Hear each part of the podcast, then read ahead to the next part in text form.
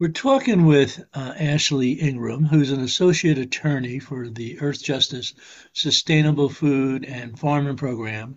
And there are a number of key environmental bills, the Community Gardens Protection Act, Birds and Bees, and Class C Streams, that have not yet passed the state legislature, not yet been signed by the governor. So, you know, Ashley, do you want to introduce us to a couple of these bills and why they're important? Sure. So I think just to set the stage, New York has set itself out as a leader on climate and environmental justice issues. And we think that the legislature took important steps this past session in passing some really critical environmental laws that are now waiting for the governor's signature. So one of these bills is the Community Gardens Protection Act.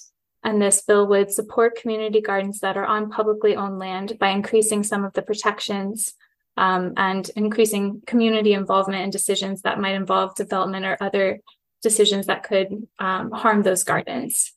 Another of the bills is... Before I jump away, when you say on publicly owned land, does that mean state-owned land or any municipally owned land?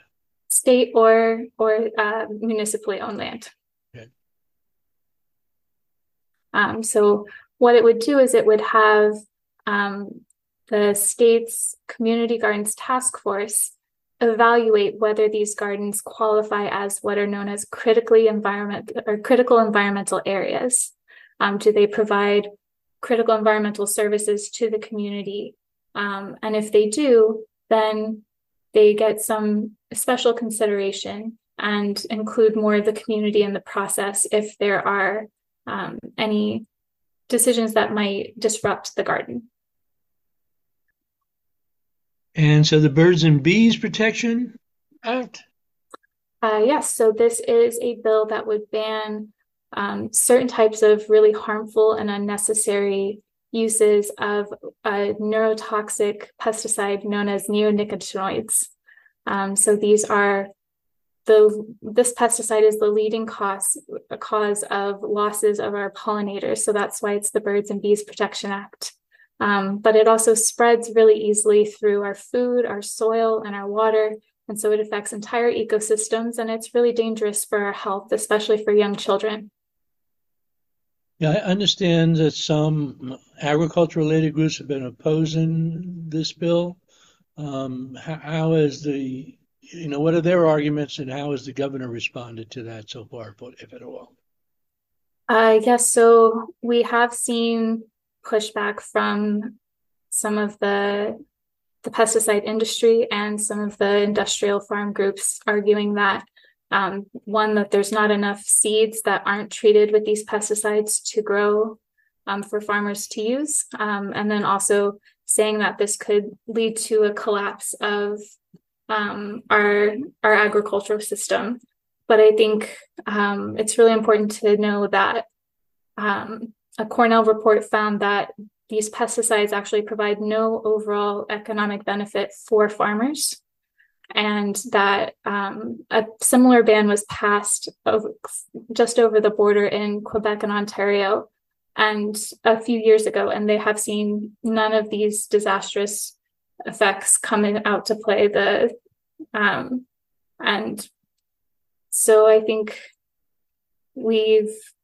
and also in terms of protecting our food supply, it's really important that we have these pollinators who are able to support our food and agricultural system, including crops like apples and grapes and pumpkins that are all dependent on pollinators. And there was a recent report that came out that said that the decline in pollinators has already led to a decline in our food production. So it's really important for our health and our safety and our food system to take action on these neonics.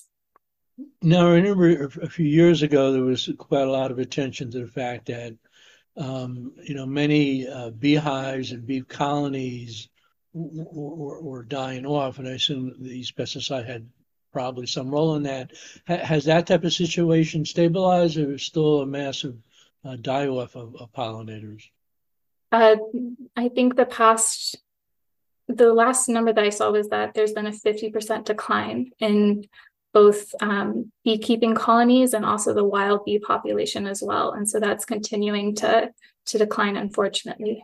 And so that's another reason why urgent action is needed. And what about the Class C Streams Protection Act? Yes, so this bill would amend New York's water regulatory protection system to include what are known as Class C streams. So these are smaller streams that usually support fisheries and other kinds of non-contact recreation, so picnicking, camping, fishing, marine study. And so, and these streams are also really important for drinking water because they restore the underground aquifers that a lot of communities rely on for their groundwater, for drinking water. So this would just expand the protections for those streams. And this is really critical given the recent Supreme Court decision in Sackett versus EPA, which limited what the Clean Water Act can cover at a federal level to protect our water. So we really need New York to take leadership and make sure that these streams are protected. So when one says a Class C stream, is there any way to describe the size of it, or how could somebody know whether a stream running through their land actually is a Class C stream or not? So the New York Department of Environmental Conservation has a map online that you can look up the water streams in your area and see exactly what type of designation they have. But these typically are smaller streams, but they connect to larger water bodies as well. And so important for all of our water health. Now, is there any real opposition to the Class C Streams Protection Act? So there has been some pushback in the past just about the regulatory burden that this would create for the state and for towns. But I think that this bill has taken some steps to reduce that regulatory burden. And we've also seen some increased funding and staffing levels for DEC through the Green Bond Act that could help relieve some of the concerns around that. Now, if our listeners wanted to express their opinion, one way or the other, about the Community Gardens Protection Act, the Birds and Bees, and the Class C streams, how best can they do that? Yes, so these bills are waiting for the governor's signature, and so people who are interested in expressing their support could contact the governor. Earthjustice has put together an action alert on these three bills that could be used. You can find it through a quick internet search, Earthjustice Take Action Governor Hochul, and it should be one of the first results that come up. But there's a message there that you can personalize to express why these bills are important for you personally. Now, I didn't ask this question before, but on the Community Gardens Protection Act, I remember 15, 20 years ago, a big fight with the mayor of New York City, who wanted to grab a lot of community gardens to, in his words, build more affordable housing.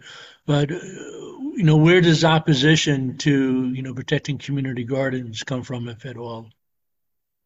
Yes, so I think that there are different large developers who are interested in this land. And there aren't a lot of protections that already exist for community gardens.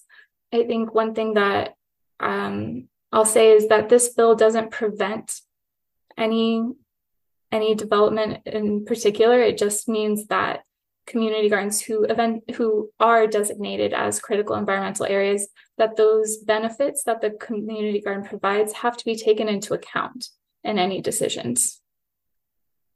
So we've been talking to Ashley Ingram, Earthjustice Sustainable Food and Farming Program, and that's Community Gardens Protection Act, Birds and Bees Protection Act, and Class C Streams Protection Act.